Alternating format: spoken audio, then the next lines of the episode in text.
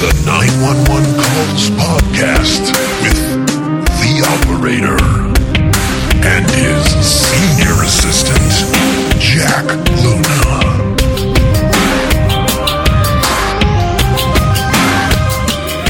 911. What is the address of your Hi, you need to get this man over, and they said that the bo- young boy just shot his mom. Oh, hi, Luna. Hi, operator. How are you? Good. Yourself? It's a little windy here. I heard. 22, 22 miles an hour. What? 22 miles an hour headwind? Yeah, apparently, according to my son, mm-hmm. who just, uh, I just had to go get him because he didn't want to ride his bike Yeah. home from his friend's house. For those for those listening, for those tuning in, we do an unedited version of 911 calls, and at the end of it, there, the operator had to go pick up his son because he was stuck on his bike in a Yeah. in a massive windstorm. Uh, I thought he was over over exagger- uh, exaggerating. Right.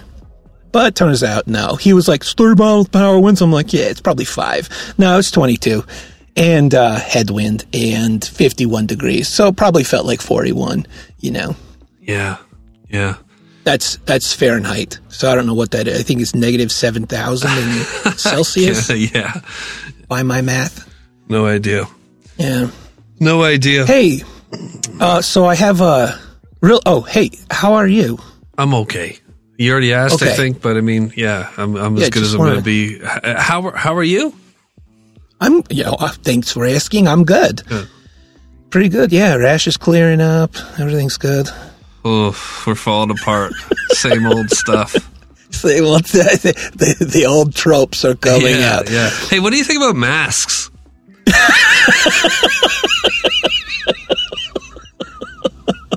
All right. Oh, I think I just got hives. Yeah. Um, okay, hey, I got the question for you to kick this off. Sure. All right.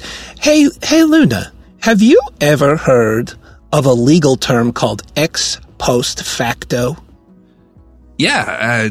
Uh, uh, researching past. Oh man, what is it? Is it when like a law changes? So say you're in jail for something, and then the law changes becomes more severe. You can't be held to that same. Yes. Yeah. Okay. Yeah. Ex post facto is Latin for after the fact. So, for example, good good example would be like if you're arrested and and uh, imprisoned for a drug charge, and later on, the charges for that crime were increased by the law. They can't come back to you and stack on more time because you were arrested and convicted, tried, sentenced before the law changed. Um, the the best way it's interesting because I thought I, I when I first heard about ex post facto, I was like, oh, that seems like a eh, pretty pretty functional uh, feature of the law. That seems like oh, it could be a pretty good pretty good thing. And then looking into it immediately, it's like no, it's unconstitutional. It's one of the things that keeps us from tyranny. I was like, Right. okay, all right, I can get behind that. um, because a best way to put it is your sentencing cannot be modified to reflect the new terms of the law. Or in other words, they can't punish you more after the fact for a crime that you committed. Um, just because the law got tougher uh, doesn't mean they can come back at you. Be- uh, if they could, the law, the government, or whoever could strategically use ex post facto laws to retain people in perpetuity. You know, they could they could they could keep a, a, a what they consider like a political dissident. They could keep them in jail forever by just keep modifying the laws that that person was sentenced to have violated, and they could keep you know they could keep their their uh, their competitors in jail forever or you know, Yeah. Oh, I hear scary. you. Does it work the other way around though? Like, say, uh, you're probably going to get to that. Well, okay, let's let's run let's run we'll run through a couple things. Okay, so let's say uh, that you were convicted on a marijuana charge.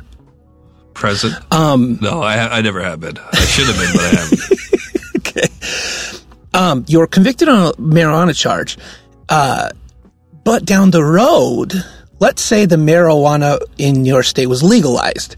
Should do you think you should be freed? Yeah. Yeah, you'd think, right? Except for ex post facto law, uh, an ex post facto element of the law works both ways. So if a law changes at all, it doesn't affect those that were that were uh, had the law applied to them before the change. So f- for both positive, what we would consider positive or negative, uh, so it doesn't actually free you from jail just because suddenly marijuana was legalized. You stay imprisoned based on the charge of violating or or or, or convicted of of, Yeah. of violating a law when when it happened to you on that timeline. That's unfortunate. It doesn't seem quite fair. It'd be nice to let go a bunch of people on, you know, marijuana charges Yeah. if it becomes legal. But yeah, I guess I kind of get it. It'd be So that's ex that's ex post facto, mm-hmm. and the and the re, back in the 1700s they actually di- they determined that because they saw how dangerous it could be. And if you think about, I mean, if we think about, it, we could probably run through a couple scenarios where even it seems like positively it could be abused. You know, like uh, you know, prisons get overwhelmed with a certain kind of uh, conviction, certain flavor of of conviction or crime ex post facto law could be implemented even temporarily to just open the gates of the jail and release all those people that right then there's determined, oh, yeah, let's let these people go because Right. that'll help us from a tax standpoint. yeah, like when when rape becomes legal.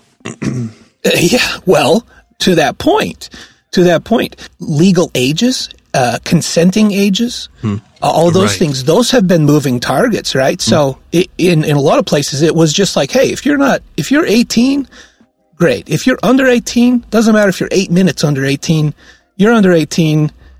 That's a sexual indiscretion. It, it violates a law. Boom. Right. Sex sex offender. The the I believe they call it the old enough to pee, old enough for me law. That's frightening. but ex post facto would factor in there as well. So if you have a quote unquote sex offender uh, that was, vi- you know, convicted of sex and a sex offense, what is considered a sex offense, 18 years old with their 17 year old girlfriend, mom and dad put him in jail. It, it works for him as well. However, there is a safety valve on it. In that, for example, in California in the early in the year 2000, there was a law that changed. Bef- but before the year 2000, if you were convicted a third time of a crime, the court had the power to sentence you, sentence you to life in prison if it deemed it applicable. So that's for any crime. Third strike, you could get life.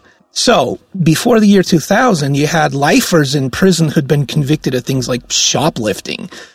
But in the year 2000, partly in response to the prisons being packed with nonviolent offenders, Proposition 36 redefined the, the, that three strikes law to consider nonviolent offenses differently from violent offenses. Hmm.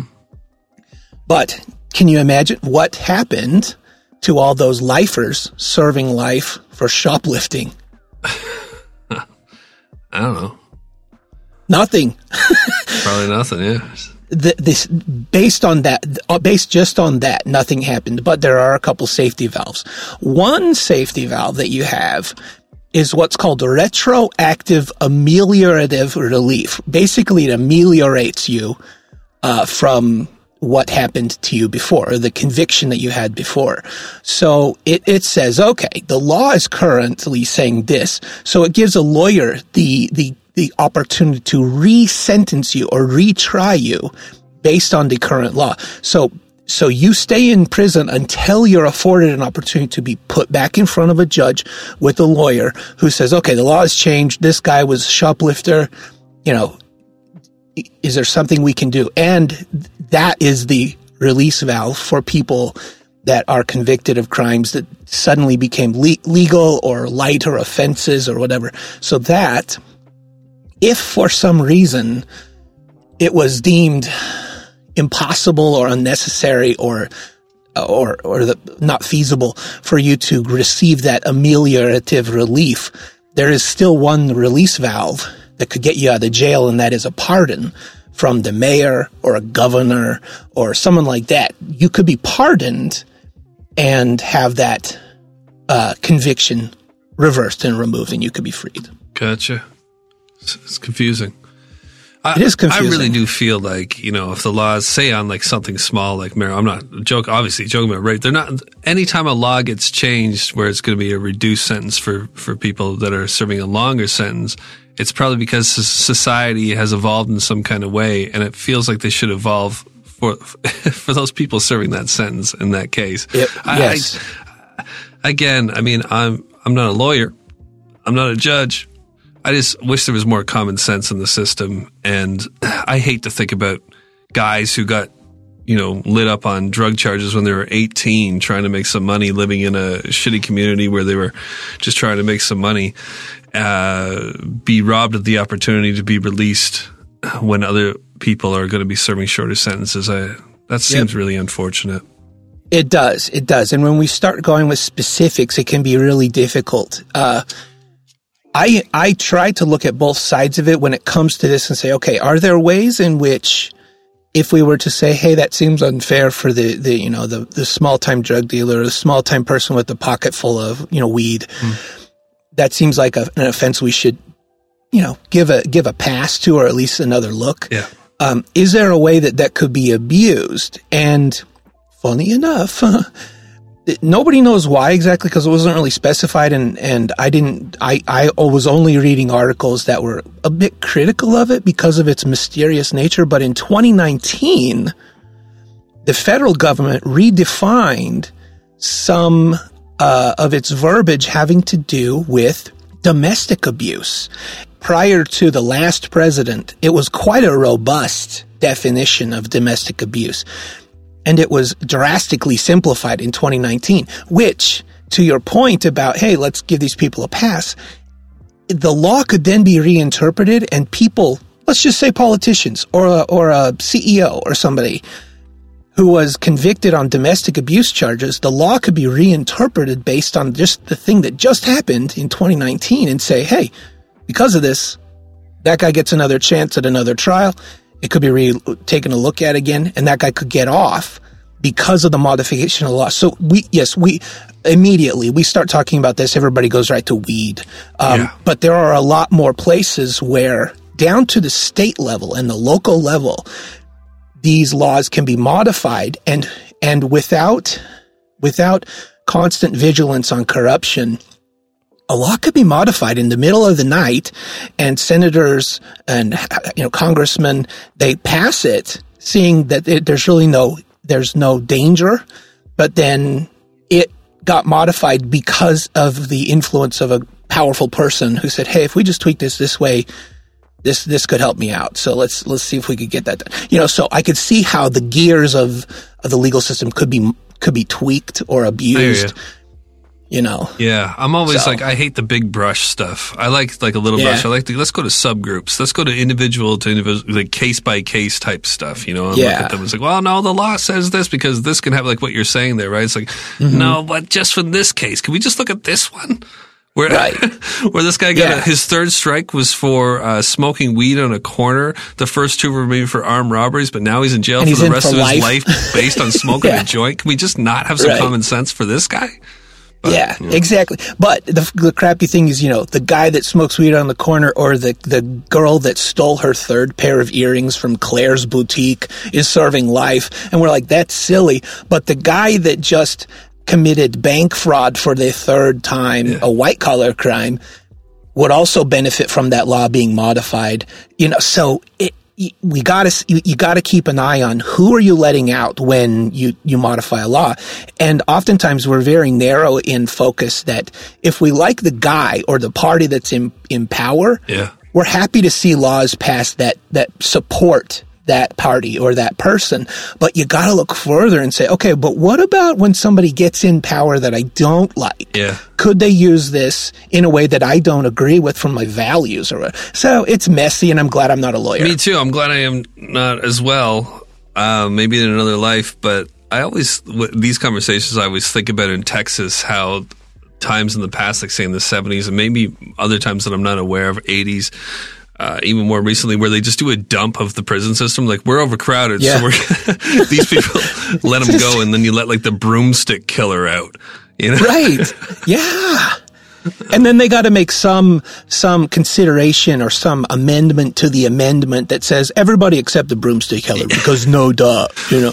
And so things get messy really quick, and Yeah. you know it's Yeah. it's crazy. But I you could do a whole podcast just on shocking cases where the law has been skirted. Yep, you could. Uh, you know, for persons of power and whatnot. I'm sure there's one out there. I just don't know of it off the top of my head. Anyway, Sure, there's a thousand out there. All right, let's go. there probably are. Yeah.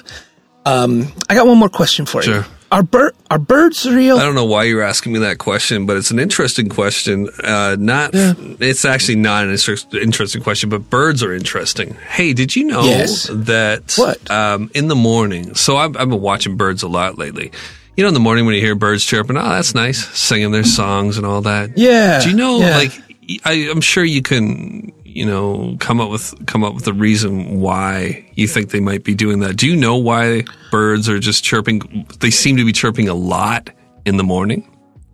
No, I actually don't know. The reason why, and it's always nice, right? And a lot of people think that you, oh, you just hear them more because it's quiet outside and the the sound is traveling more, and birds are always chirping. But no, some people, scientists or whatever, think that it's the male birds trying to show I can be this powerful with my song voice before I've eaten, before I've gone out for the day and gone and brought in whatever I need to for my family and stuff. I am this strong that it's like a mating call type thing. Uh, same with at night when like you hear them chirping at the end of the night as, as the sun's going down. I'm always interested by that. I watch them corralling their children and chirping about predators coming in because as the night falls, like cats and whatever else is coming to get them and you know, uh, predators, uh, uh, bird predators that prey prey upon other birds or like swooping in trying to get like their last little meals. Uh, it's um, they're they're those are warning calls and and calls to like come home to the nest type things. Oh, so like really? you're you're feeling like all this like beauty in the moment, like oh the birds are chirping, but really it's all kind of like. distress Danger calls, calls. at night and in the morning it's like you know birds trying to show off big So it's either sex or danger. Yeah. That's it. That's their life of, of bird calls. Uh-huh. That's really weird. I never really thought of it that way. You know, one thing when you were talking just then, I, I thought maybe you'd say something along this lines, and I guess you kind of did actually. Have you ever have you ever not done something intentionally or or worked on doing something because you just felt you weren't good at it? Yeah, oh, definitely guitar. Uh, Yeah, masturbation. Yeah, Yeah, you stop because you're not good at it. right. right. Um, Edging.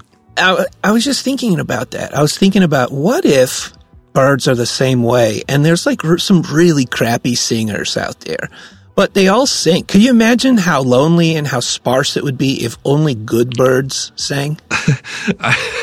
I was just thinking about, and I know you have a punchline there, but if human beings behave the same way as birds, and every morning you woke up to like a man going, uh, hey, hey, layable. He's like, Barbara, I haven't even eaten breakfast yet. I'm ready to do it. Look at me. Look at my sense of masculinity. Got a lot of energy to give. And I haven't even eaten a worm yet. Speaking of eating worms, how about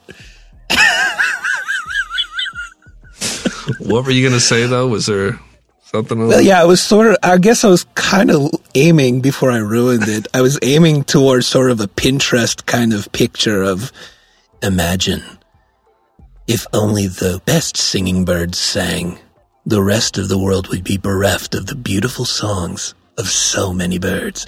Ah. In kind of contrast with, hey, you don't think you're good at doing something? Don't stop because there's other people that are good at it. Keep doing it, even if it's annoying at 6 a.m. It's funny. It's funny that you say that too, is because I've heard birds that aren't good at it. like, a bird- it's like, shut up, man. No, not just a particular type of bird. It's like some birds. uh, like a per- certain bird that took, you know, just got winged in the neck by a BB yeah, gun or something. exactly. The, the rhythm's a little off, right? The tone's a little off. It's like I'm gonna hit you in the head with a beer can at six a.m. He's still trying that bird. Yeah. Yeah. we should be like birds. We should just keep trying. Mm-hmm. Amen. Okay, hey, let's start with this uh, call. Um, I don't want to put a hard stop on this, but guess what I'm doing after this? I don't know. Board games with the neighbors. Oh, do that. Yeah, hurry up. Then that's important.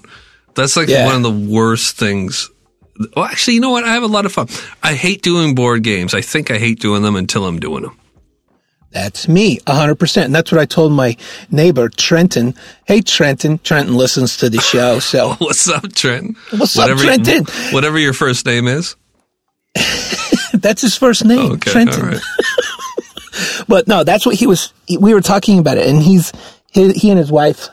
They play a lot of board games, and they're really they're board game aficionados. So I was like, you know, let me in on this. Let's let's do this thing because I'm often in the camp of board games are torture until I start doing it, and then I'm like, wow, that was really fun. So I'm going to give it a go and see if they can uh, baptize me in in uh, some new belief uh, uh, as far as board games goes. So Okay, well, we should hurry up then so you can get to that. Let's play the call. what game are you playing? Do you know what game? I don't. I told him to kind of surprise me. I told him. I, I said to him, he's like, "Well, what games have you played before? Like, what what do you what do you like? What do, what have you played?" And I was like, "Well, you know." And so I'm like digging deep in my head to not say like Candyland or some dumb dumb game. You know, I'm like, "What's the deepest game I know?" And I'm like, "How about oh, you know, what? hey, why don't we get together and we'll play Settlers of Catan?" And he's Oh. like, he looks at me like he looks at me like I just you know said said Candyland. Right? yeah. Yeah, He's like, yeah, we could, or so he's he's bringing his A game tonight, and we'll see what comes out of all if of I could choose, probably- I would be like Manhunt. so I'll run around the neighborhood like we're 12 years old again. yeah, manhunt, or maybe like adult twister, one hand on the brown dot. Yeah, right. Show up naked with a huge mustache. Huge mustache and a bucket of Crisco. Just be like, where do I put the board? where do I put my hands? Anyway, okay, well, let's start this thing off on a better better note than we have so far. Yeah. All right, so May 15th, I want to I want to take you back for a moment, Jack. May 15th, 2012. It was a nice day overall in Brevard County, Florida, with a high temperature of 83 degrees Fahrenheit, one degree higher than the historical average of 84, with a record temperature of 95 set back in 1971.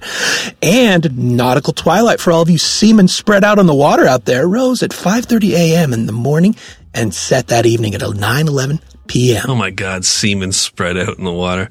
You know, if you ever, that reminded me of something. I just want to give like a tip to everybody out there. So if you're ever at a bachelor's house, you know, I don't know, just at anybody's house, I guess, and you end up having to stay the night, and for whatever reason, you have to take a shower, and it's just all guys, or there's like a 15 year old kid in the house. A lot of men, and I know we're talking about masturbation quite a bit here for some reason. Um, at least we did in, in the in the preamble on Patreon, but check the bottom of the tub. And if you see Oh something that looks like hair gel, kick it down the drain because Buddy didn't do it. it's there. It's there. You don't want to get your feet pregnant. oh wow. Well, on that, thank you for that. That's a, that's a really good PSA right there, Just a heads up. Jack. Just a heads up. Keep your head down. Because someone, Um, all somebody right. might have. all right. You might have saved a life. Maybe you know you saved a slip and fall victim right there. You never know, Mm-hmm. or a, or an unwanted pregnancy. Right. All right. So, however, even though things were good in Brevard County, Florida overall, and despite the pleasant meteorological atmosphere, there was a storm brewing in the house of Tanya Thomas. Tanya and her four children lived in the home and had a strong bond. The, the children really had a strong bond with the mother. Their father, however, Joe Johnson, he didn't live in the home uh, and had uh, contributed to a very long history of abuse toward Tanya. Much of it had been witnessed by the children over the years. In the year 2000, the children watched as Joe beat their mother, actually punching her and kicking her repeatedly into a wall for not making dinner. Uh, because of that incident, rightly so, the children were removed from the home for a month. Um, rightly so. I, you know, there's a lot of dynamics, but I would, I would assume that Tanya stayed with Joe, and because Tanya stayed with Joe, the the powers that be decided, you know, this is an environment, not an environment for children, so they took them for a month. Hilarious. They su- yeah. Are we talking about the same thing? Because I feel like your responses are like I'm talking about what I got for Easter. Keep going. Keep going. Okay, all right. Subsequently, though, they were returned back to the couple despite objection by the Department of Children and Families, or DCF for short. Not to be confused with the French DCF, or Doberman Club of France, which is a dog club. Yeah, okay. I thought you were going to say not to be confused with DTF. We got. I'm, I'm just gonna friggin' shut up, man. Did you drink enough before we come on there yeah, I did. Today? I did. You sure? you, you want to take a couple more sweets? I don't, I don't want to. I don't know. I don't know how to help this situation. no, I know how bad this case is. So getting all that now. It's bad, yeah. Let's go. All right. So it's really, I think, important to note that no report ever indicated that Tanya Thomas was ever physically or mentally abusive to her children. It was always at the hand of her husband. So there's literally hundreds of documents that have been released by the state officials that detail the family's history, though, and reveal that Tanya was a woman who was literally trapped in a cycle of domestic violence and was also abused or neglected as a child. So, once again, kind of like the last one, Right. it's not as easy just to box this one up and say it's one situation, you know, at hand. Yeah, what's what's about to come is completely uh, justified. Yeah. Let's let's go ahead and, and see what is going on back in the in time to the year 2012, shall we? yes, You ready for me to hit play? I am. Okay. Here we go. 911. What is the address of your Hi, you need to get the police. Honey, you need to get the street. Just ran over and they said that the bo- young boy just shot his mom. We've had the police here Okay. before. Gunshots. Um, I, I don't even know what their last name is. It's African Americans. We've had the police out here before, and the mom just had the boy, the cops out at Easter. So it's across the My address. you? Uh,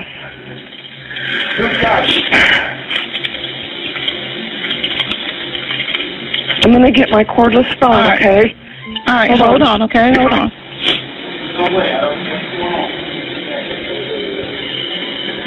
Florida 314, 313, 65, a signal 45. 48? I knew this was gonna happen, you guys. Okay. Okay. You... 10 4. Cheryl, tell 405 we got a 45 on Bright. Okay, ma'am? Yes, ma'am. Okay. He said that he shot his mother? I don't, it don't matter, Tim. Just go take it out there. The kid said that the young youngest kid shot his mom. Is he still there? Get out, get back. You're not coming in Is our house. there? Who's The there? boy's in my front yard getting a towel. He's got blood on his right thigh. How old is he? I'm sorry, thank you. You I didn't hear reported to the 45. She advised that the son is didn't hear you. outside her residence. He has blood on his right side.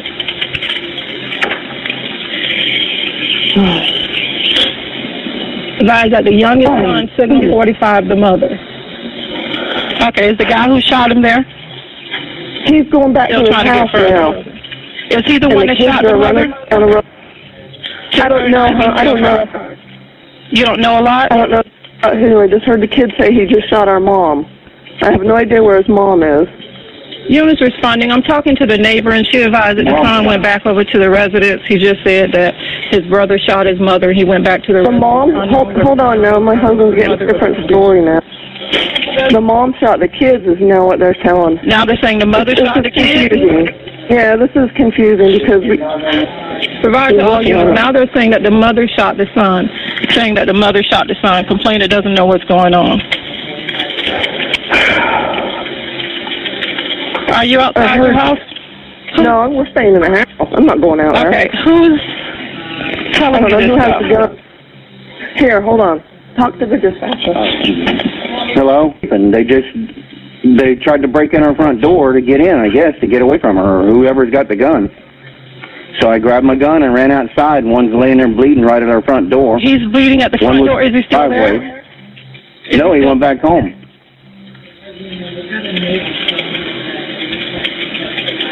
And he went back inside the residence? I guess. I don't know who has the gun, so I'm not walking out there. I'm armed, but I'm not going out there and put myself in danger. You know their address? 10 4. Provide to all units 1033. Now there's more gunshots. Provide to all units. Call is advised he's hearing more gunshots. He's hearing more gunshots.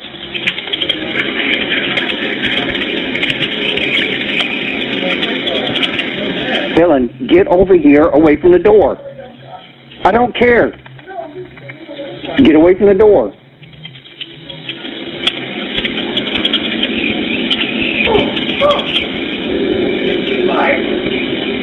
Ten four. They have five units, fifty-one to you. I cannot believe somebody's not here by now. I mean, Sir, I have two deputies out there already. They've been there for a minute. all right. All right, see you. You done with me? No, sir. I want you to. You want me to what? I want you to stay on the phone with me. Here, the wife's on the phone. Oh my God, she's still over there shooting. Whoever's shooting. You still heard another shot? Yes, there's like six. That's Okay, I have units out there. We can go ahead and disconnect. Just stay in the house, okay? I am. I'm not going out. All right, thank you. away from the door. Bye-bye. Bye. Okay. Crazy things happening here. Um, Lots of questions, you know, and can, I can imagine you hear a bunch of gunshots. Obviously, m the first reaction in most people's mind is not, I'm going to run out of my house and see what's going on. What the, what the, what the jib jab's going on out there? You know, so they were doing the right thing, calling 911. Also add to that, that, that kids are showing up to your house that, that are bloody. Yeah, You know, what's going that- on? Yeah, that bothered me a bit. I mean, I get, you have to, you can't say what you would do in any particular situation. I, Right. I'd like to think that I would open the door to anybody banging on the door for help, but they, they might live in a bad neighborhood. You know, they, I think that they do live in a bad neighborhood. Um, would you open the door? I would open the door So for would I. sure. I would open the door and I would assess the situation from there. One that honestly I've had to run through in my head, being someone that that uh, legally carries a firearm, Yeah. is I have to remember to not try to take the law into my own hands in these kind of situations because I I could I can legally carry. I could just go over there and in the name of defense, you know, see what's going on and everything. But here's the thing, and I always tell myself this story so that I don't step too far out of bounds. I say, let's just say I walk around the corner and I see someone with a gun Yeah. and I'm like gun drawn, they're in my crosshairs. But I have to tell myself this what if that person is the one that is actually defending their life? Right. I've got the wrong person in the crosshairs. So the better thing to do in this situation is to, to do what they did. Call 911, control your environment as best as possible. And if you see an opportunity to help, like stop bleeding or house someone that is a victim, do it. You know, obviously be proactive, but there's a difference between protecting yourself and protecting those around you and getting involved in trying to be the law, you know? Right, definitely. I'm trying to picture myself with like a couple of kids at the door screaming for help, banging on the door. I think I probably open the door, let them in, close the door, so then start asking them questions, not letting, anybody else in. That's what I really do think that I would do. I've had Yeah. situations where someone's come to my door, an adult came to my door one night at midnight, and I'm sit. Oh. I have one of those doors that is not my front door. Like we don't come in. Actually, my chair is like right up against the door, and we have another side door, and he's banging on that door at midnight. It's just me there, and my kids are in the other room. So I open up the curtain that's above the, the window, and he's like, "Hey, buddy, can I, can I use your phone?" And he actually turned the doorknob Ooh. and I, it was locked. No. And I told him to f off, and I'm like, "Fuck," and he's like. I'm like, and don't ask the neighbors either, man. Just go home, like Yeah. whatever it is, you know. And he's he was talking Yep. about his girlfriend or something like that. And I'm like, dude, just go to the street and let a truck driver pick you up. Like, stop Yeah. banging on people's doors. There's kids in here, man. But if it's kids, if it's kids, if it's a kid coming to my door, come on in. Let's talk about it. Shut Yeah. the door again. Well, and I also, in that kind of situation, even that, like a guy banging on my door, I, I may give him the benefit of the doubt that there's something going on, mm-hmm. but rather than letting him in, into my house, I will control the situation as best as possible. I would go out another door and come around the corner and meet that guy, You're nuts. obviously armed, Yeah. concealed, Sure. and I'd be like, "Hey, what's going on? What?" Because he's on my property. If he tried to accost me, I, you know, I complete self defense, and so, but I'm not gun drawn and everything. But I'm trying to diffuse the situation on the other side of my door. I'm I'm now with him, and I'm like, "What's going on?" And if he's got ill intentions, I will know it quickly or whatever. But I'm not going to let him in my house with my kids and my wife and all that. No, you know, I- and but, I- the reason- children, yes. I, I I think what you said was crazy, but I but you would be carrying concealed weapons. See me, I'd be coming around the side of the house with a fishing net and putting it over his head or something. so I'm not doing it. But yeah, You'd be trying to hide your two hatchets under your shirt, and he's he doesn't know what's going on. yeah, those are weird looking nuts. Yeah, no, Yeah, clank, clank. All right, well, back to this. So, um, an investigator of the DCF spoke to Tanya and the children weeks before the phone call that you just heard that was placed to 911 and said that there were no signs that the children were in any kind of distress. And each child individually said that they felt safe in the home. Uh, investigators went further and they spoke to neighbors. They even spoke to school officials and they continued to watch the children at home and said that they, quote, appear bonded to their parents. It's, it's questionable whether or not how, how involved or present Joe Johnson was at the, at this point, weeks before the phone call that you just heard. yeah. And uh, subsequently, a DCF supervisor actually signed off on the case and the investigation and and the the uh, the the looking into the situation. Signed off on it weeks before this call. Right. So there there was some signs of things not being quite right, but they weren't too intense to this point. Yeah, They've suddenly Yeah. become very intense, obviously. Right. And that's that's a hard call for you know DCF or or those types of organizations because they can't just. They can't always just whip into gear and, and you know take thing at threat level midnight and and you know pull kids out of houses and stuff. We, they, they've got to temper their their approach oftentimes. All right, but there's more uh, to this call that I'd like to add. So should I go ahead and add the next part of this call to the episode? And maybe we could get this moving forward. Hey, you know what else we should do? Uh, um, yeah, an ad. Yeah, cause why? We got to pay the bills. We gotta pay the bills. All right, you ready for me to hit play on this next part? Yeah. Okay, here we go.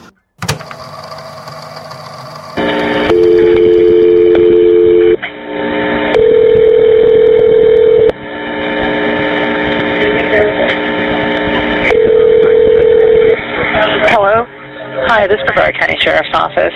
Hi. Um, can you advise how many people live in that house? Do you know? There's four children, four children and a mom. Four children and a mother live in the house. Do you know how Yeah. old the kids are? Oh God, one, 17, 15, um, probably 14 and 11. Okay, ranging in age from 11 to 17. Yeah. Sheriff's office was out there Easter Day because the one boy kicked the windows out. You might have a record of who the mom is then, and yeah. Okay. I see I'm going to keep you on the line with me for a couple minutes. Okay, I've got units uh, 11 Oh to 17. outside now. Mom's outside. Are they all boys, do you know? Or No, there's two girls and two boys. Two girls and two boys. Yeah, there's a, the oldest is a girl, the next is a boy, the next I think is a girl, and the youngest is a boy. I think. Where are they? Are the cops coming yet? Oh, yeah. We've got a couple. We've got a helicopter coming. we got all kinds of stuff. Helicopters coming? Yeah, and several units. Oh my God, lady! Um, let me know if you hear or see anything additional. no, I'm going in the bathroom and hiding. Well, that's fine. That's fine. Just, I'll be letting you go shortly. I just want to see if they need any other information from if there's anybody, any cops out in front though? you. You said the police were out there on no, I don't. I Easter. seen a spotlight, but I, she's the mom's outside now. She's the one with the gun. I You said the mother is outside now, and she's the one with the gun. That's what. Yeah.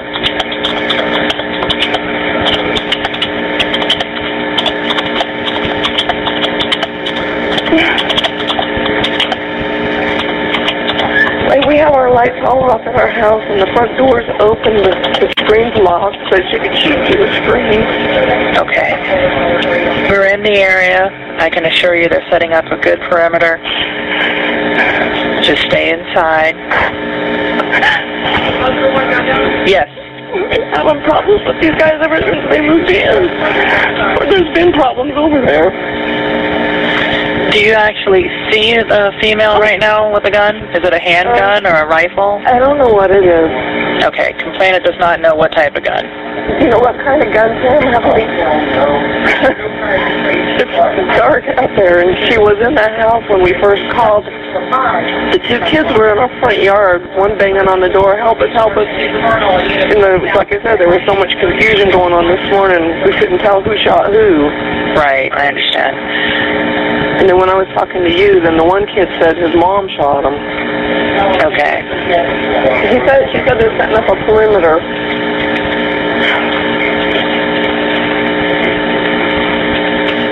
Is that your husband you're talking to? Did- What else is God, more gunshots. You hear more gunshots? She Yeah. hears more gunshots. More gunshots.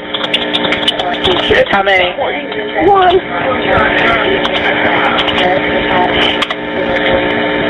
Oh my God. Okay, ma'am. I've got one, two, three, four, five. Is that another one? I have seven units Another right there. You heard another? Yes. Okay. Oh, Jesus. Oh my God, now the kids are out there yelling. Where's the cops? Are they there? Okay, yeah, I've, I've got Okay, now several there. You see them? Yeah, one. Oh my God. All right, ma'am. If you actually see the the kid has a gun. No, the cops are there. There's three or four cops out there now. Okay. All right, ma'am. Thank you so much for calling us in. I'm going to go ahead and let you go. All right. Thank you. Bye bye. Thanks. Bye. So all we know at this point is that people are being shot. There's blood. There's kids running around willy nilly. Their, their, their, their mom is in the house and now cops have shown up. And so this is the same person that made the original call who called back. And 911 again was like, okay, well, thank you for the information. We'll go ahead and let you go. Um, I gotta say at this point, you, you know who I fe- who I want to kick in the face is the guy that picked up the phone. Yeah. After, man, come on, like he, w- what did he have better to do? W- w- Was this interfering with you know his back rub? Th- that guy bothered me. He he did to me a little bit too, but I see a little of myself in him as well. Something, and it's going to seem very petty, that turns me off about people is when they say, and this happens later in the call, but I sense it with this operator as well. And I understand when they do this, but whenever someone says my officers, my deputies, Oh, my, yeah. my whatever, like you're working at a factory, my machine, it's uh, forever has always kind of irked me. I'm like, oh, you're on a bit of a weird power trip. Like those aren't yours. Like you're a dispatcher, and like these, like they're, they're not, Yeah. you're not the lieutenant here. Right. Like you're not the captain. It's like the person at the restaurant that's trying to serve you, and they're like, "Tonight I have a nice veal cutlet." I'm like, you're not the chef. Do you really? You you really have this? I mean, I get it because that shows sense of ownership and appreciation. But yeah, I get I get you. So I think that he's sensing a little bit of that. And there's a couple of times in this call where she has hung on longer than she needed to. And, and this couple who have called this in, and I believe there's probably a child there or at least a teenager or something. They tell them to get away from the door at some point. yeah, Um, right. Like they're in a really stressful situation. So if there's no need for me to be on the call, tell me why I need to continue to be on this call because I'd rather be looking at the window.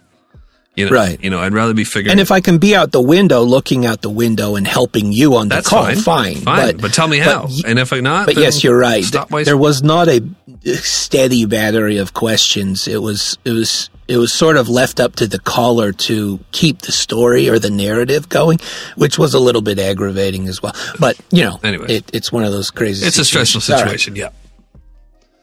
All right. All right. So guess what? There's one more. Oh boy, one more part to this call, Okay. and uh, let's go ahead. Are you ready for me to hit play on that? I'm ready. Okay. Here we go. I'm calling back. I don't know what's happening there. I'm sorry. Hello?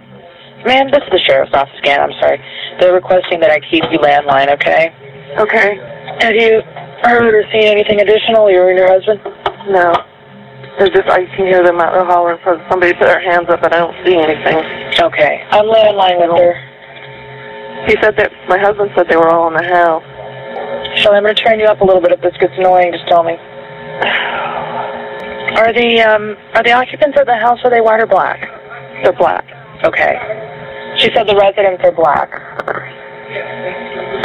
One's name is Joel. One's name is Pebbles. A girl.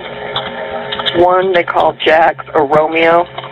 The mom's name is Tanya, and I don't know what the other girl's name is. Peanuts is the oldest daughter. Then Jax, and I believe the, the girl, and then Joel. Okay, so the mother is Tanya. We've got these at my staging. I don't know.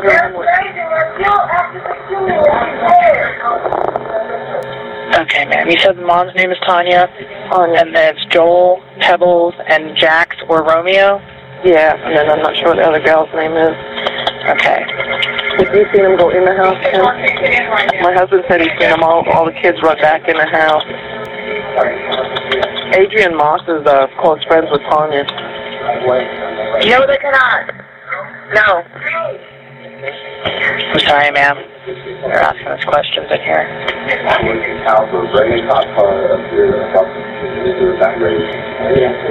Here, Jack got up too, or is he still on the driveway? They're bringing the car. They're going to try to get her out. Tim, just let him. I'm still with you, ma'am. I'm just waiting to see if they have any other questions, okay? Yeah, I'm just I'm standing back looking to see if could be anything in the dark. All her windows in her house, all the lights are totally off. The lights are all off in the house, okay? Yeah. They have been every every time it gets dark, they shut them off. Did you hear that story about Curtis in Belfast? Yeah. There's another deputy at Curtis in Belfast. Okay, we've got an ambulance on the scene. That's what they're saying. Uh, Oh, and they have a female. and before I woke you up, I heard two shots. I didn't know what they were. I'm sorry, ma'am. What did you say? I was just thinking, I heard two shots when we were sleeping. I thought I was dreaming, and I heard two shots, and then you could hear pounding, and then two more shots, and then it dawned on us, some, you know, somebody, something's going on. Right, I got you. So it was going a little bit um, earlier than when you called. Probably 30 seconds or so, but Okay. and then they started pounding on the door. You know, we had to open the door because we didn't know what the heck was Right, I understand. inside. Do you know who was, which one of them was knocking on your door? No, he didn't answer the door. I ran over Okay. by the phone. And did you say that the deputies were out there again? Was that on Easter, you said? On Easter Sunday, yeah, Jack or Romeo got in an argument with his mom and kicked out three bedroom windows and then ran off. He's um this is he's been in trouble with the with her and the law before, you know. Been taken to a um, wilderness camp or something for extended time, came back. None of them go to school except for the youngest one. You said he kicked out three windows. three windows of the house on the north side and the east side. They're boarded up. They were just um, confirming your address, ma'am. If you do hear any knock on your door, that's going to be my deputies, but they haven't advised me anything yet, okay? Ma'am, are you still with me? Uh, yeah, ma'am. Okay. What kind of vehicles are out front of your house? Out in front of mine? Yeah. Sam, you. Hey, I need to call my job, my work, and tell them I'm not going to be. Okay, ma'am. They haven't asked me for anything additional. I'm going to assume it's okay to disconnect. Um, do you have call waiting in case I do try to call Yeah. in? Yeah. Okay, I appreciate that. Thank you very much. Uh huh. All right, bye-bye. Bye. All right. So here's what ended up happening. And I know that, that there's a stack of question marks that were bred from the um, from the call, the call series of calls that we just heard. Can I just say that this Yeah. is happening at nighttime, right? Yes. Man, that's so scary. You got kids Yeah. banging on the door, you know, bleeding or whatever. You're hearing gunshots, and it's just like this darkness out there. Like, who knows what's actually going on? It- It's just very creepy. And the caller is giving us some information on like the past interactions with with this family. Um, They've been a problem. It sounds like, and it's just we all have had these creepy neighbors, like these people that it seems like there's always an argument going on over there, and you'll hear crashes in the night and yelling and all that, and then all of a sudden there's like a silence out there after gunshots, and it's You're just a- wondering how that ended. God, it's a very creepy call, man. When you when you when you put the element of night into anything, uh, it definitely creeps it up to to a whole other level. And uh, I agree. Just picturing picturing this is is is freaking me out. I hope that everybody's. I know some people must be dead, but I hope not everybody's dead. Well, that, you know, and that, that's the other thing. The, the part, the part that kind of haunts me, and I wonder if uh, I don't want to alliterate here, but um, the part that I wonder if it haunts the callers uh, is in the dark. Children show up to your door, Yeah. and then they disappear. They go back. And- they go back, right? So they're there, and then they're not there, and then there's more gunshots, and you're just like, then what do you do? You're you're holed up in your house, and and the opportunity to grab kids and bring them in or whatever is lost. And Yeah. now what? So, all right. So here's what happened. Tanya Thomas used a Taurus 38 caliber revolver to shoot and kill her children. Joel Johnson, age 12, Jaslyn Johnson, age 13, Jax Johnson, age 15. Do you, do you notice a, AKA AKA Romeo, I think is Jax. yes, right? Do you notice a recurring theme with their names there? Oh, there's some J's there. Yeah. There's J's, yeah. Joel Johnson, Jaslyn Johnson, Jan- Johnson, Jax Johnson, and Pebbles. J- Pebbles Johnson, age 17. So four children were shot and killed. Uh, total, there were 19 gunshot wounds found on the victims, including the self-inflicted wound found on Tanya's body, according to the report. That last shot that you heard then, that last shot was Yeah. likely her shooting herself that on the Yes, call. yeah. One of the children was shot seven times, while the youngest child was shot five times from more than two feet away, based on ballistics. Uh, the revolver was fired against the chest of at least two children. Um, after killing the children, Tanya sat down on the couch, smoked one last cigarette before taking her own life with a single gunshot uh, to the head uh, gun was still found in her hand when the officers arrived on the scene. So this whole situation took uh, spanned about 35 minutes. Um, in that time frame, three of the Thomas's children ran from home to a neighbor's house, which we heard, before the mother called them back home.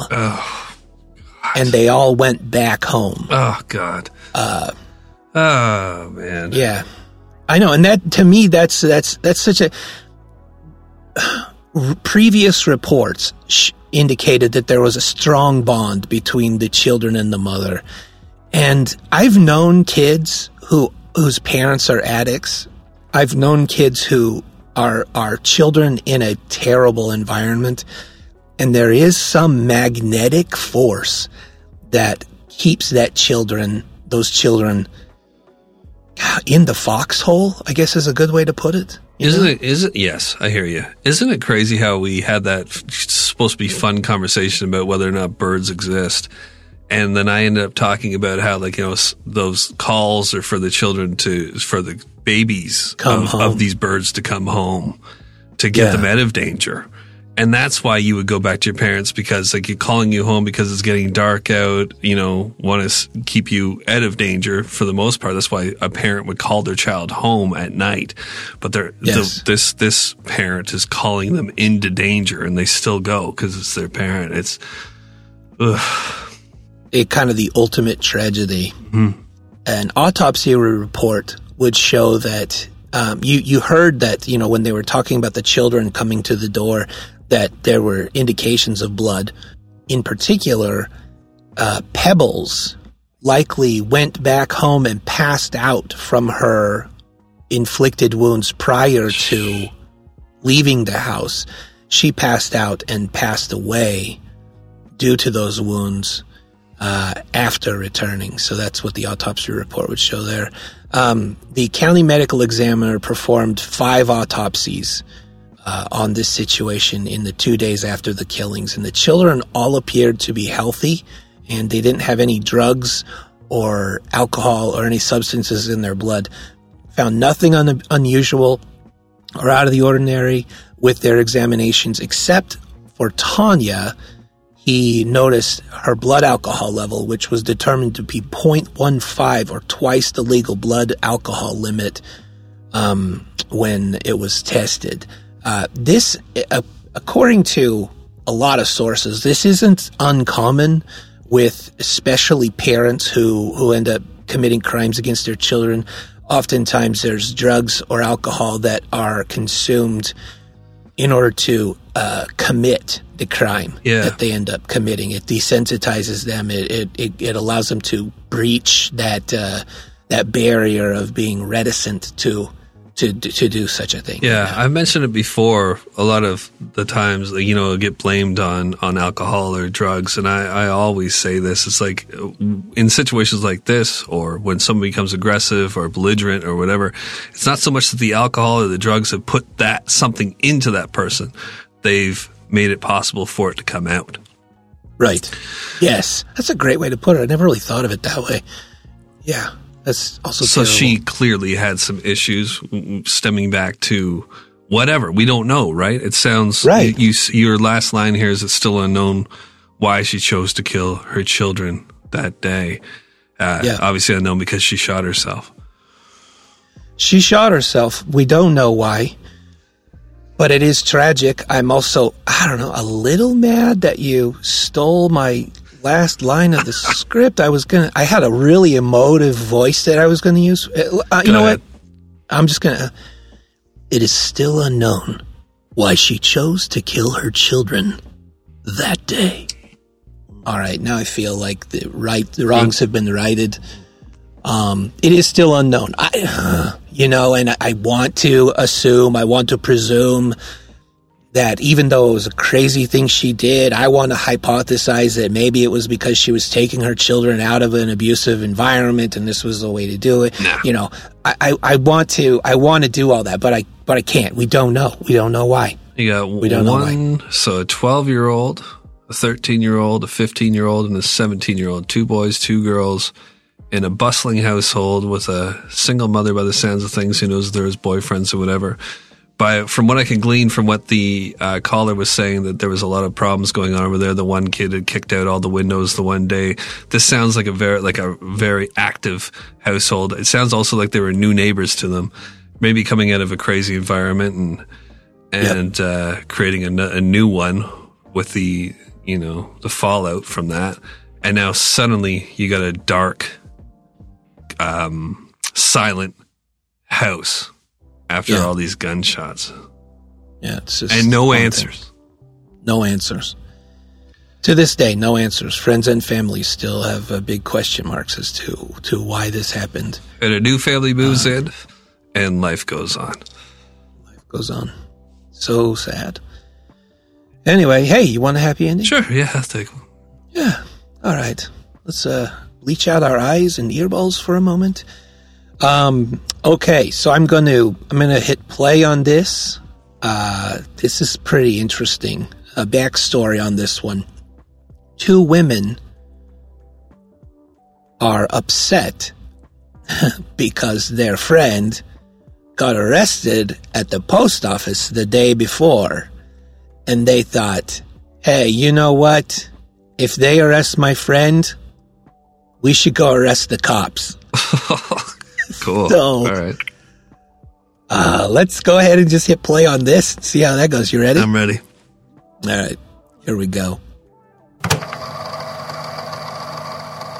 Hi there. Hi. Hi. So, um, sorry, I'll, you can go ahead. Yeah. Uh, we are here because we want to file charges against Officer Mendoza because there was uh, an unlawful imprisonment yesterday. Okay. And I'm not sure if you guys know about what uh, the. Hold on, hold on, please. Yeah. Uh, 602 is the penal code which describes trespass. Okay. Um, there's absolutely nothing in there that would allow the officer to arrest my friend. There was actually two friends that were harassed yesterday. In a public federal building. Yeah, a federal building. And then uh, we just want to make sure that you guys know about uh, Title 42, 1983, Okay. Um, which gives us the ability to strip you of your immunity and sue you. Okay. Uh, and then there's also Title 18, 242, which is deprivation of rights under color of law. Okay. So when you guys have taken an oath to the Constitution and you violate our rights, these are actually criminal charges that we can file against you. Okay.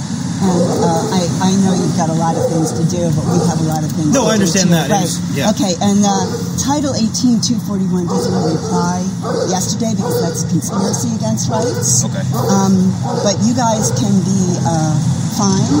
Okay. You can be imprisoned, and then there's even more uh, serious Okay.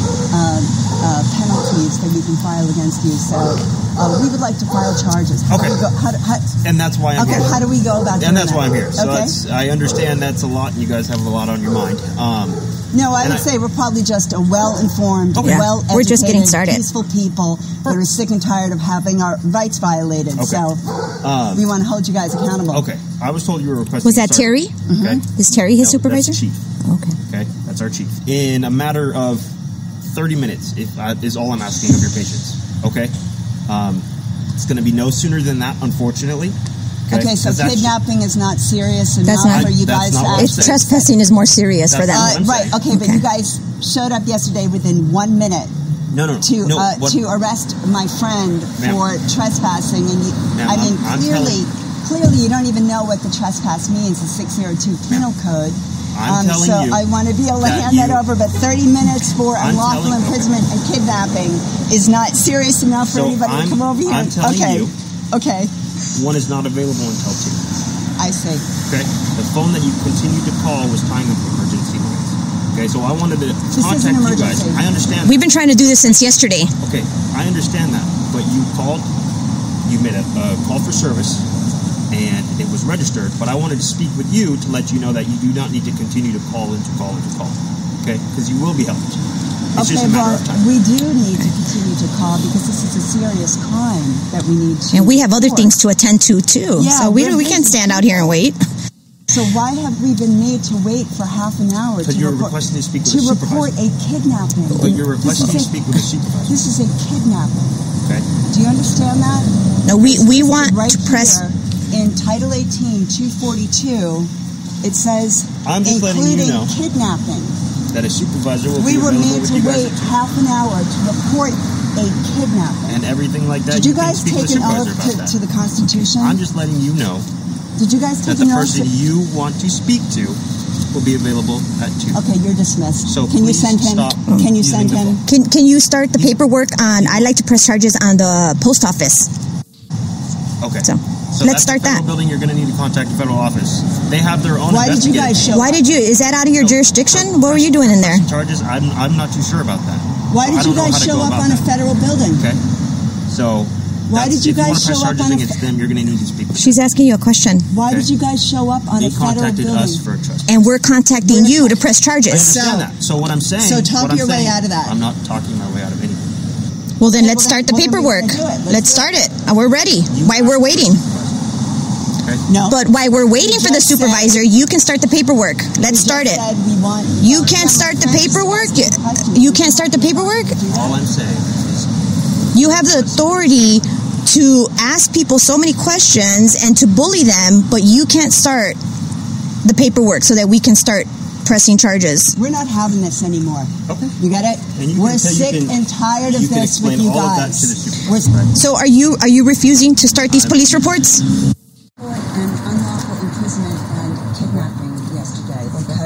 Have here. Uh, uh, do you know what the penal code is for trespassing? Do you know what it is? What is it? 602. Okay. Can you show me anywhere in the uh, trespassing uh, penal code of 602 how it is that my um, violated that yesterday? I don't know who, what friend you're talking about. Well, I had two friends. Uh, one was actually arrested. Yes. Uh, can you show us in here uh, what he violated in the Penal Code 602? I didn't arrest That him. would cause you. Okay, well, you're the He was there. supervisor. You can show He us. didn't, he didn't I didn't arrest arrest him. But you were there. Okay, well, are you? Do you have anything else that you need from us? We want to press Are- are- charges. Are you? Well, if it's federal law that you're trying to press charges on, are you talking, what, what, what, what do you want to press charges on? on the officer and on the post office. The That post is not a office, the, po- the post office is the federal government. We don't, we don't do federal government laws. Then why did you come to arrest our friend yesterday? You're finished. I'm not trying to be rude. You guys want to be guys can rude. But I, as a public citizen, don't have to listen to you guys being disrespectful or rude. Oh, absolutely, you do. You're No, public servants. You work for Public, us. public servants doesn't give you the authority to scream and yell at us. So We're not- we're not so yelling. what I'm trying to tell you is, from my understanding, just so you know that I, I wasn't there. I was told he left the building. He was told by the officer to leave the building as a representative of the post office. He came back in and then refused to leave for trespassing. That's it. If you don't leave, then you have to. If you refuse to identify yourself and you refuse to leave the building after being requested to leave, he was arrested. Again, I wasn't there. Okay, so can you explain why it is that you were willing to arrest him, but now you're claiming that you don't you don't have jurisdiction over a federal No, building? we don't have jurisdiction for what the federal code is. If you have a complaint against the post office, I can't do anything about that. You have to take it up with the federal government. Okay, so in other me. words, you can arrest private citizens on federal land. if they've been okay, asked to leave, you if just you can read the thing. okay, Do you know what the guidelines are for the post office? You might want to look those up. Okay, but I just No, no, I, no, no, I, wait, wait, I, I just wait, I just want to be clear. wait, wait, wait. You work for me. You, Wait, wait, you know what? You need to hold on just a finish. second. Let no, me no. finish. All right, well, okay, again, so I told you if you're not going to let me finish, we're just going to okay, then I think you should probably take these I with you. Those papers. But like I said, Oh, if actually, you, if you you do. would It like, doesn't you can matter look if you on the take them post or office. If you look on the post office, This is Title 42. It gives let us the ability to sue you yeah, guys. that's fine. right? You sue us. That's, you have every No, I think that you really need to know So, about this because we're angry the- and we're going to look do up this. Guidelines This is for the Title post office. They tell you what you 242, guys which is can a and can't do. deprivation of rights under There's actually a page that says what you're allowed to do. Uh, So you might want to look for those. Did you notice that when you walk into the post office, it says everywhere recommended? It No, no. doesn't say it's the law. No. You are a liar and a trickster. How shameful. Aren't you ashamed of yourself? See, ma'am, right now you're yelling at me, and I told Foreign you that and domestic, I don't care. Have a nice A day. belligerent woman I- still has her rights. So Which I told you you guys can do. You're not going to help We have with an arrest. We have an arrest report. You guys have become the You guys have criminals. anything else Is this what you wanted when you took an I'm not here to argue with you. Yes, you are. You're supposed to indulge me. You day. work for me. We're your Have a masters. We are your masters. You You're are not dismissed. You are the criminals, and you're not dismissed, Where along the line did you lose your way? Are you not embarrassed about the person that you have become? Okay.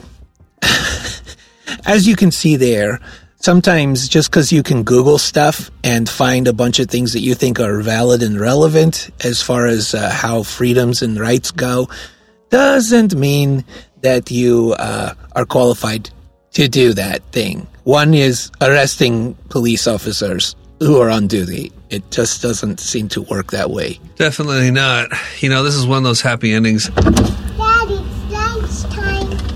What? It's lunchtime. It's lunchtime? It's 7.50 at night. It's lunchtime. It sounds like the game of telephone gone awry here. Do you want to say hi to Jack? Come here. Come here, weirdo. Let's- It's already nighttime. it's. Hey, Beaner. So it can't be lunchtime. It's what time? Lunchtime. Not lunchtime. The- what do we have at night? We have Milk. milk. Good. Milk time. It's milk time. All right, I'll be right in, okay? Okay. I love you. Have a nice day. Bye. Oh, Beaner. Say bye, Jack. Hi, Beaner. Oh, man. Um, Uh, that previous case that we dealt with, it's happened to me only a couple of times. I can't wash away the grossness I'm feeling of that dark house with a mother with a Yeah. gunshot wound with her children dead all around her. You know, Yeah. it's rough. It's just It so rough. And I know we joked a lot through that whole episode and whatever, but that is a it's a haunting case. I don't I don't know was was I don't want to I, I'm going to talk about the previous case, but was that a well known was that a is that a well known case? I'd never heard of that one before. Um, I, I don't know if it's very well known. I mean, I found local news about it. It's it's it seems crazy to me that like you know you there are these you got your Chris Chris Watts situations and Yeah. you know things that everybody Right. knows about, but then you hear one one like this and it's like if they did a Netflix special on it, it would be you know very Yeah. compelling and if you had all the all the information, but I've never heard of it before. Yeah. And to know that these things are just happening without my knowledge of them and they're not coming across my radar. How many more are happening like that? Just one night in some friggin' neighborhood, the kids go screaming out of the house with gunshot wounds and the neighbor doesn't let them in and they go running back to the house when the mom's calling them back in and sh- finishes them off and smokes a cigarette and blows herself away. And Yep. the next day happens. You know, I will tell you, I- I have a pretty good idea as to why we don't know about this one. Because it was buttoned up so quick and there are too many question marks. It's not, from, a media standpoint, it's not, ah, man, I hate to say this, but there isn't enough meat on the bone for media to be like, and now, and we don't know. Now let's send it over to Janet for the weather. You know, no one's going to pick this up. No one's going to run with it because there's it, it haunts us. It doesn't. There's no closure. There's not enough information. There, Tanya was never abusive, and suddenly she offs all of her kids and herself. I mean, and she doesn't know why. And by the way, all all contact information information for Joe Johnson dead ends. Can't find the guy. So we can't even connect the dot there. And and you know, one of the reasons, and I'll uh, here here's the last thing I was going to say, and I I wanted to end it on the happy note, the two the happy note, but the two Karens they just kind of bugged me, and I thought, you know what, I want to show, I, I want to use them as an example of you know, there are two times. If you if you're dealing with police or the law in a day to day environment, there are two places where you as a citizen have the right to to defend or protect yourself. It is you should know the law. And so if you're in a situation where you have been detained or the police have you pulled over or something, you should know the law well enough to ask the right questions like, am I being detained? And you should know those things. But as soon as the officers do things like, I don't know, put you in handcuffs for yours and their protection, that is not the time to argue. The the right time to argue is in court. If you if you and and that's that's where that's where a lot of these like crazy people just bother me because they're like you you can't you're not where are you going to take them? You're going to arrest a police officer and take them where? Your house? You, Yeah. you, they're at the we're at the police station. You know, they, this is just it's it's theater. These people they're, they're not serious. If they were, they would file a suit, you know, and go and spend some money in court. But no, they want to take a bullhorn and go and print off some pages from Google and go and show how smart they aren't. Anyway, back to your back. to no, Matt. No, no. I'm hearing you. Here's. Uh, I don't even want to say this, but I'm going to have to because it's on my mind. I feel like if you, with your kids and your family and all that, and this exact situation happened in the first case, right? Yes. In the first in the first call, or it happened to me, being white people. Yeah. And it happening, it might make worldwide news, but because this was an African American family, and for whatever reason, and I don't want to get into it, but it feels like it just kind of just goes away. Like it's it doesn't become uh, a topic of national conversation. And I know this is a, a, a deep and a big can of worms that I'm talking about, but I think there's something to that, and it's very unfortunate. I mean, Black History Month just happened. Maybe we should just start celebrating more more. more more uh, African American serial killers and things like this as well in the way that we do like a Chris Watts case, right? The reason why the Watts case is so compelling is because oh this beautiful looking white family and these two beautiful little, you know, white kids. Uh, This case had four African American children, and, but it's in a bad neighborhood, and the mom's all screwed up, and and I think it has something to do with the reason why you don't hear a lot about it. And again, I don't want to get in. We don't have to get into it, but I I felt like I had to say it uh, to answer my own question. I think Yeah. it has something to do with it. I I will okay, so I will I will tell you this. There um open a can of worms. Here's here's here's a here's a very realistic thing that that I can speak to that uh I don't think will become will be divisive or anything like that. Um there was you can find it on YouTube. There's a video that I think might answer some of your question there on why if this family were white would we know more about it. So there was a there was a, a former sorry, sorry, Yeah. not even just white, but like affluent. affluent. Sure, yeah, yeah. There was a U.S. representative named Trey Gowdy back in 2015. He was a a white senator from South Carolina, and during a Judiciary Committee uh, meeting, he interviewed a woman named uh, Deborah Ramirez, a woman of color. She's also very uh, qualified. She is professor of law at uh, Northeastern University. That's in uh, School of Law in Boston, Massachusetts. And they began talking about situations, uh, disparities between um, police involvement, uh, solving of crimes, closing of cases uh, between more affluent, may, maybe potentially white communities versus uh, communities where there was predominantly African Americans. So, just to paint the picture, we got white representative Trey Gowdy and Deborah Ramirez, who's a woman of color. Um, not only was she a professor of law, but she used to be a prosecutor. Uh, so she's very, her and Trey are like kind of equals at this time because Trey was also a prosecutor Yeah. uh, in a previous life. So these are two very smart individuals, and they, they begin talking about um, these issues with regard to crimes, solving of crimes, uh, and how race is kind of intertwined with those things. So Mr. Gowdy proceeds to ask Ms. Ramirez. He basically says, "Can you can you determine, or based on your knowledge as a former prosecutor, what was the big one is what of what is one of the biggest impediments uh, to being able to successfully prosecute homicide cases, particularly homicide cases involving victims of color?" And Miss Ramirez responded by saying one of the biggest impediments is actually trying to get witnesses to come forward. And uh, Mr. Gowdy agrees. He says, you're exactly right. You're, that is exactly what it is, that you have a victim of color and we had trouble getting witnesses to cooperate with the law enforcement and the prosecutors, which then he goes on to say, as you know, diminishes the quality of that case and our ability to prosecute it, which may result in a lesser plea bargain because you do not have the facts, which may then result in what you said in your opening statement, which she was referring to uh, Ms. Ramirez's opening statement, which is people have a tendency to treat black lives differently than white, when the reality is the case wasn't quite as good. And she says, and she, she speaks kind of to the audience at this point. Miss Ramirez says, for every prosecutor who is out there, this is a serious problem.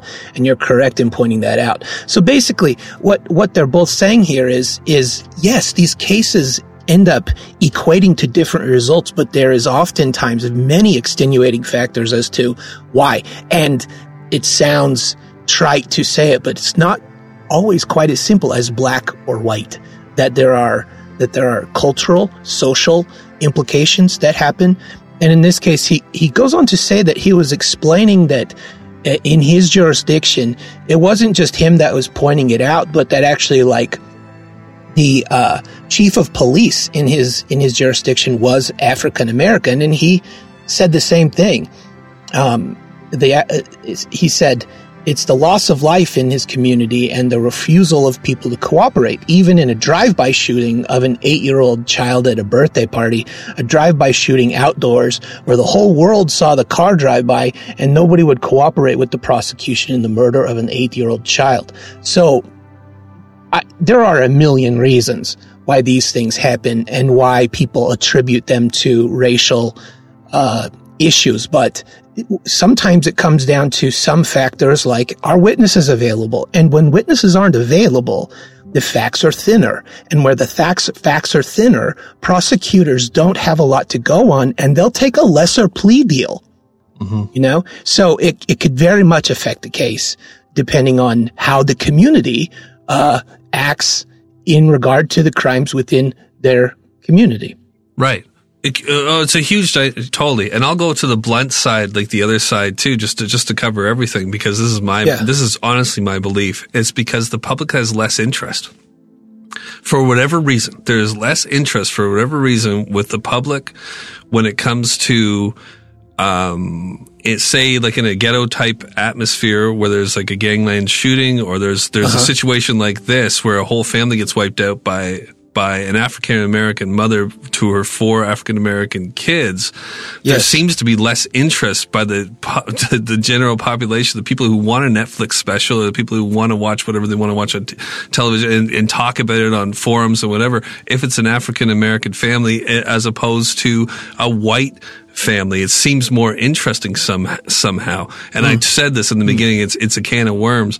But I think Yeah. that there's that if you're going to say that that's a part of it, and I, I, I, I, I believe you're right to a point, but I think that this is a part of it as well, and it's very obvious to me. Yeah. You know what I think it would be as far as that goes, less interesting, more interesting. I think I think what it would come down to maybe if if I had to add more to that is that I think as a people and there's a whole lot of reasons why we're this way. But if it were to happen in a in an African American community, I think there's a lot of people on the outside looking at the situation that think they've got an answer as to why mm-hmm. that happened. That mm-hmm. we're very quick to sum it up. We're cu- quick to sum it up. We're like, well, it's just a you know crime-ridden area, blah blah blah, and we we pan it off on what we think is the the hot button, but but we're never in any situation. We're never digging through all the dynamics. And that's, I think that's why it's, it's maybe less interesting because more people think they know why that would happen in a, in an African American community as opposed to a white community. And that's, that's tragic. And it's right there, racist, That we would right? all sum it. It's Yeah. racist. Yeah. It's, it's racist for us to come to that conclusion Yes, yes. because in this case, I am, in this case in particular, I am wanting to lean toward this is a tragedy on multiple levels because that woman is, I think she was pulling one of those situations where she's like, I don't want my children to be abused anymore. I don't want to be abused. And I think she was taking, taking them away from Joe. I could be completely wrong. you know what? it- yeah. Well, That to me transcends race. It's like that's Definitely. why this one happened. And for us to, like you said, for us to put it just in the box of interesting or not interesting based on a racial, a geographic location based on predominantly race would dismiss this story from so many people's minds. Yeah. But, but I, I like to think that that's why this happened. I'm not giving her a pass for killing her whole family or anything, but I've got to find a reason. And so I'm, I'm going, I'm going beyond journalistic integrity and saying, if I have to finish the story, I want to believe that's why this happened. That's good. Uh, see, I just find it interesting. It's an interesting thing I've been thinking about lately because some people have asked me when I'm covering a dark topic or whatever else. It's like, why don't you cover more like African American or uh, non-white crimes, right? And I had to think to myself, I'm like, well, because they don't seem to be as covered as much, and there's not as much information. And my initial thought is like, there's not a lot of black serial killers or Asian serial killers. And then, and then you look into it, it's like there's tons, but it just hasn't been covered as much, Yeah. and there's not as much information. And it's interesting, and it kind of falls by the wayside because it's like, well, is that really something that you want to be talked about when it comes to your culture or your race or whatever? Like Yeah. you, you, you should be happy that they're not talking about it. It's like, no, I mean, Right. maybe across the, maybe even in true crime, it, it's, it's kind of, it's kind of happening, right? I agree. I th- I think that when it comes to that, it's hard to. I, I man, if you took an hour and went and just listened to the the talking points of ten podcasts that cover an African American that committed a crime, the word race will come up. Yeah. It, it's it's Oh, almost yeah. inevitable that race is a factor of those.